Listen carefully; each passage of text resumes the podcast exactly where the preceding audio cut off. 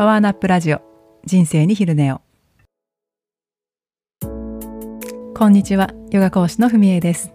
この番組では心と体をリフレッシュする休息のひとときパワーナップの体験をお届けしています。知っておくとちょっと役に立つ体に関することやセルフケアについてお話ししながら一緒にヨガの動きを実践し呼吸を整え心地よいリラクゼーションへとナビゲートしていきます。はいパワーナップの時間です。皆様いかがお過ごしでしょうか、え、今日のテーマは腰痛です。今では国民病や現代病とも言われるくらい多くの方が経験されたことのある症状ではないかなと思いますけれどもよく季節の変わり目ぐっと冷え込む今の時期ですね。そして春先の2月3月というのはぎっくり腰になる方が増えるとも言われています、えー、私も経験あるんですが本当に腰という字は肉付きに要と書くだけあってやっぱり腰が痛いというだけで全てにおいてやる気がなくなったり動きも鈍くなったりなどこう全身への影響が大きいなと感じていますので、えー、ただ漠然と腰が痛くてと悩むのではなくてその痛みがどういう時に起こるのかというのをもう少し細かく分解しながらお話ししていきたいと思います。言うまでもなく正確な診断には医師の診察と画像の検査が不可欠ですのであくまで今日のお話は自分の体を知るための一つの目安だと思って参考程度に聞いてください。まずその腰痛なんですが大きく2つに分けられます。一つは原因が特定できる腰痛。もう一つは原因が特定できない腰痛。それぞれ特異的腰痛と非特異的腰痛と言います。ちょっと堅苦しい言葉ですけれども腰痛の約85%は非特異的腰痛つまり原因がわからない腰痛に分類されているんですね。まあ、命に関わったり急激に体調が悪化するということはないんですがしつこい痛みがだらだらと続くという方が85%生活習慣や日常の姿勢ですとか家庭や職場でのストレスそういったことが絡み合ってたまたま腰痛という症状に出てしまうという感じですね。そして残りの約15%が原因が特定できる腰痛になるんですけれどもどうやってそれを判断するかというと1痛みが出るタイミング2部位3期間この3つの観点から考えていくと分かりやすいです。まず1つ目タイミングですね。安静時に痛いのか動くと痛いのかを判断しましょう。安静時も痛い。横になっても痛みが強いという場合は何かしら別の疾患例えば内臓や血管の病気ですとか感染症が潜んでいる可能性がありますのですぐに病院に行くようにしてください。で安静時は大丈夫だけど動くと痛いんだよねという方は2つ目のポイント部位どこが痛いのかを見ていきましょう。腰だけが痛いのか。腰以外の場所が痛いのかですね、えー、腰以外が痛い。例えば背中や足の痛みがあったり痛みの他にもしびれがあったりという場合は椎間板や脊椎の異常などが考えられます。代表的なのは椎間板ヘルニアですとか分離症滑り症ですね。これらも正確な診断のために医療機関を受診するようにしてください。そして3つ目期間なんですけれども痛む期間が1ヶ月ないしは3ヶ月未満の腰痛は急性腰痛に分類されます。腰だけが痛いという急性腰痛の中で、えー、骨粗しょう症のリスクがある方骨密度が低い方ですね。そういった方は圧迫骨折が疑われるんですけれどもそうではない場合はいわゆるぎっくり腰であることが多いです。このぎっくり腰も原因ははっきりとわからないんですね、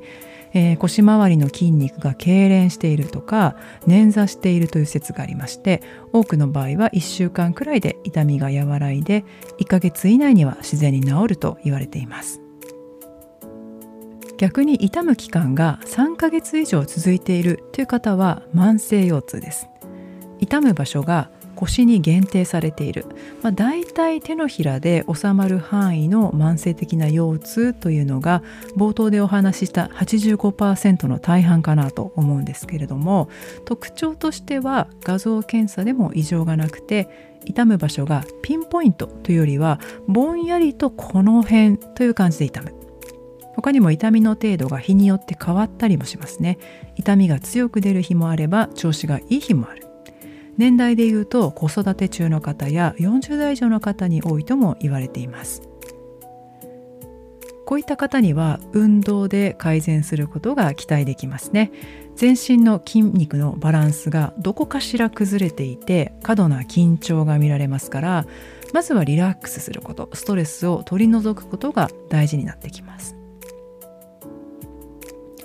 この番組でも11回目のエピソードのお話で3種類の運動をご紹介したんですが、えー、呼吸法やストレッチといった緩める運動を日常的に取り入れることが一番の予防になります。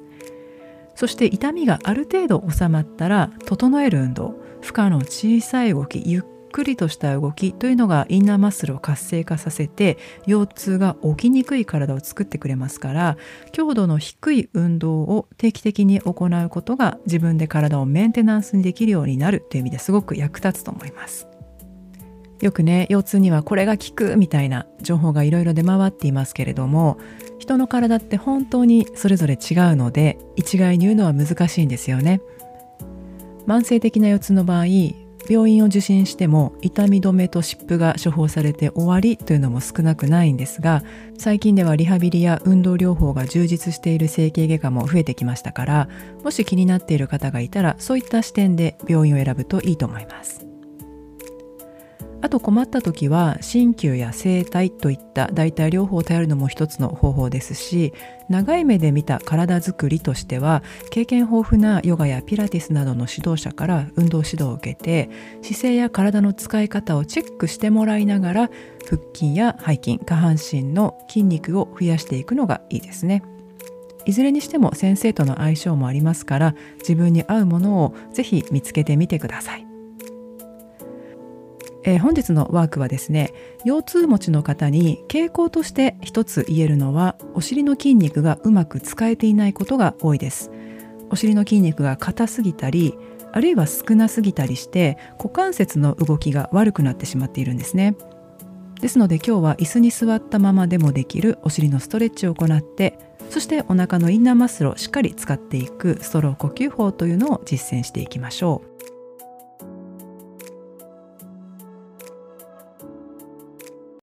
はい。では、椅子に座った状態から始めます。まず、大きな伸びをしていきましょうか。足の裏で床を踏みしめ、左右のお尻均等に体重を乗せ、座骨でしっかりと椅子の座面を感じてください。骨盤を軽く立てて、おへそをお腹の奥にしまう意識。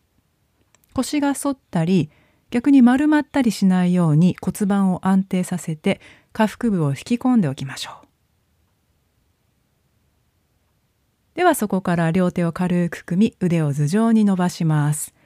手のひらを返して体側が心地よく伸びるのを感じながら呼吸してでは次の吐く息で腕を下ろしていきましょう。ではもう一度両手を頭上へ気持ちよく伸びて今度はそのまま体を小さく左右に揺らします。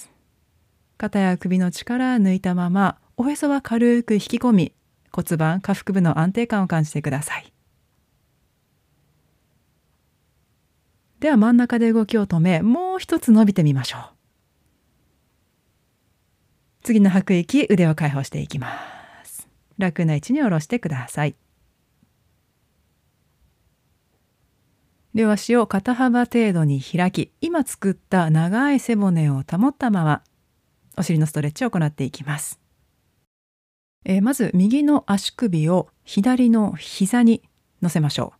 足を組む時に膝同士を引っ掛けるのではなくて足首を乗せるような感じです。ちょうど右の外くるぶしのあたりが左の膝の上に来るように置くと両足の間で三角形ができますよね。この形伝わりますか？その状態から少し骨盤を立てて背筋を伸ばしてみましょう。なるべく右の膝は床に近づけるようにしてすねが床と平行になるようにしていきますがもし膝や股関節どこか痛くなりそうだったら決して無理はしないでください。余裕がある方はその背筋伸ばしたまま少しずつ上体を前に倒していきます。お腹おへそを引き上げるような意識。頭頂斜め上に首の後ろを長く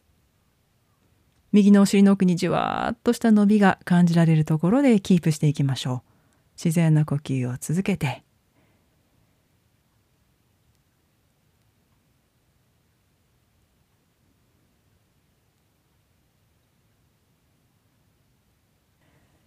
では足を入れ替えましょう。右足を床に戻してください。今度は左の足首を右膝にセットしていきます。左の外くるぶしのあたりが右の膝の上に来るようにして、股関節の可動域に左右差がある方も多いですから、先ほどとはまたちょっと感覚が違うかもしれません。では骨盤を軽く立て、背筋を伸ばし、余裕がある方はその左の膝床の方に向けながら上体を少しずつ倒してみましょう無理のない範囲でご自分の体にとって一番心地よく効いてくる場所を見つけてください。一生懸命にならなくていいですからね。吐く息で顔や首肩周りの余分な力みを解放していきます。左のお尻やももの付け根のあたりどんな感覚が広がっているでしょうか。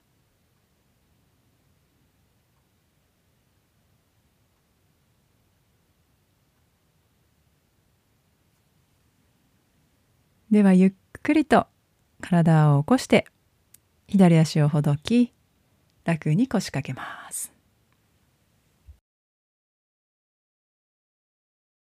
では続いて呼吸法を行っていきましょう。今日行うストロー呼吸法というのは鼻から吸って口からストローの中に息を細く通すように吐いていくというやり方なんですが自然と吐く息がゆっくりと長いものに変化していきます。もし今ご自宅など手元にストローがある場合は是非ご用意してみてください。なくてもイメージだけでできますのでどちらでも大丈夫です。椅子に座ったままでもいいですし仰向けに寝転がっていただいても構いません。どちらかお好みの体勢を選んでゆったりと気持ちを落ち着かせていきましょう。え前回のエピソードで舌の位置についてもお伝えさせていただいたんですが鼻から吸う時は舌を上顎に軽くつけて行っていきますね。では今の自然な呼吸を感じてください。両方の鼻から吸って両方の鼻から一度吐きます。舌の先を上顎に優しく当ててもう一度鼻から吸ってストローをお持ちの方はストローを手で持って加えながら吐いてみましょう。ない方はイメージしながら行ってみてください。丁寧に口から吐き切って、そしてまた鼻から吸って、口から静かに吐きます。吐き切ったらまた鼻から吸って、そしてストローを通すように細く長く息を吐いていく。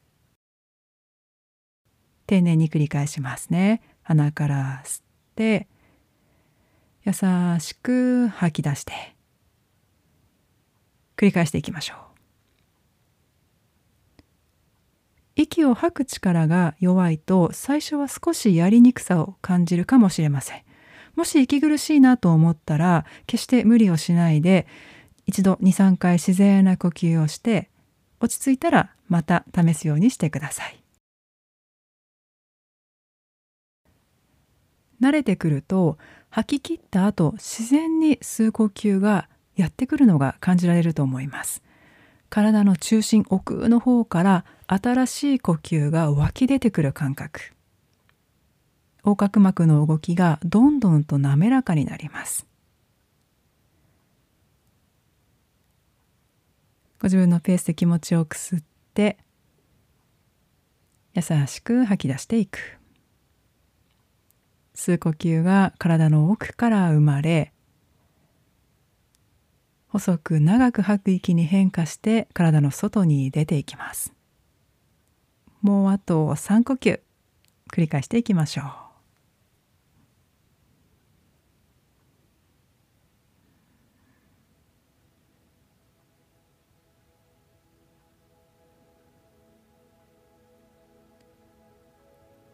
終わった方は自然な呼吸に戻ってください。今のご自分のその長さや深さありのままの呼吸を体で感じていきましょう。このままゆったりとお休みしていきます。次に私の声が聞こえるまで静かにくつろいでいてください。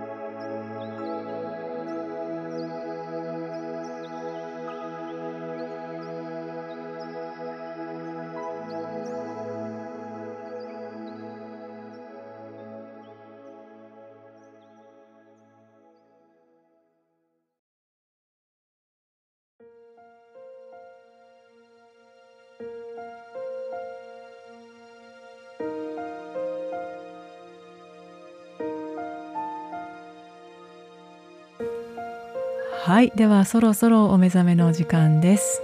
少しずつ呼吸に意識を向け一度大きな深呼吸を行っていきましょう。たっぷりと鼻から吸い口から吐いていきます。静かに細く長い息。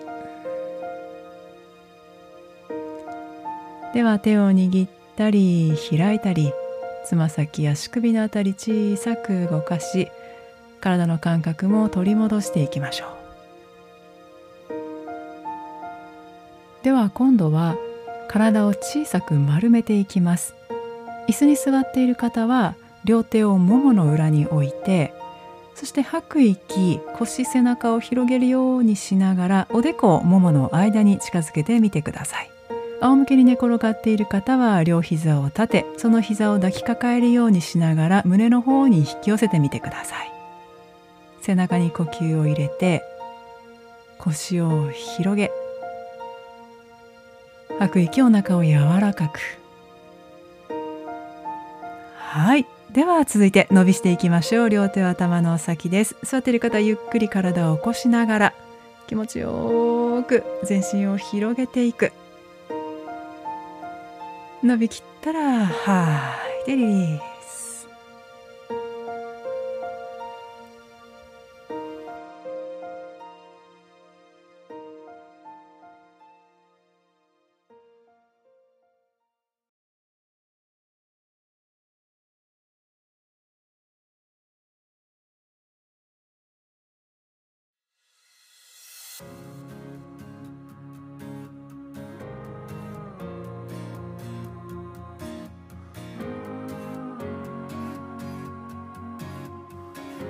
はい本日のパワーナップいかがだったでしょうか、えー、今日は腰痛についてお話ししていきましたけれども実はヨガを実践されている方でも腰痛持ちって結構いらっしゃるんですよ。ヨガはやり方によっては怪我や腰痛につながることが多いのでやりすぎ注意ですね。えー、ポーズの形だけを真似しようとすると体をかえって痛める可能性がありますからヨガで体を良くしていきたいと思っている方は是非きちんとした指導者から習うことをお勧めします。今日ご紹介したお尻のストレッチ特にデスクワークの方はお尻の筋肉硬くなりがちですので是非お仕事の合間に続けてみてください。だいたい片方30秒から60秒ぐらいが目安ですね。今日の番組の中でのガイドは45秒ほどですのでその部分だけでも繰り返し聞いていただけたらなと思っています、えー、では本日も最後までお聴きくださいましてありがとうございました。最後に一つお知らせです。番組では皆さんからの感想やリクエストを受け付けております。概要欄にお問い合わせフォームのリンクがありますのでぜひご活用ください。Twitter や Instagram の DM でも受け付けております。あと Apple Podcast でのレビューやコメントもとっても励みになりますのでぜひ皆さんからのフィードバックお待ちしております。本日のパワーナップで少しでも体が楽になったすっきりしたと感じていただけたら嬉しいです。また一緒にやってみようと思われた方是非番組のフォローをお願いします。では本日はこの辺で。また次回お会いしましょう。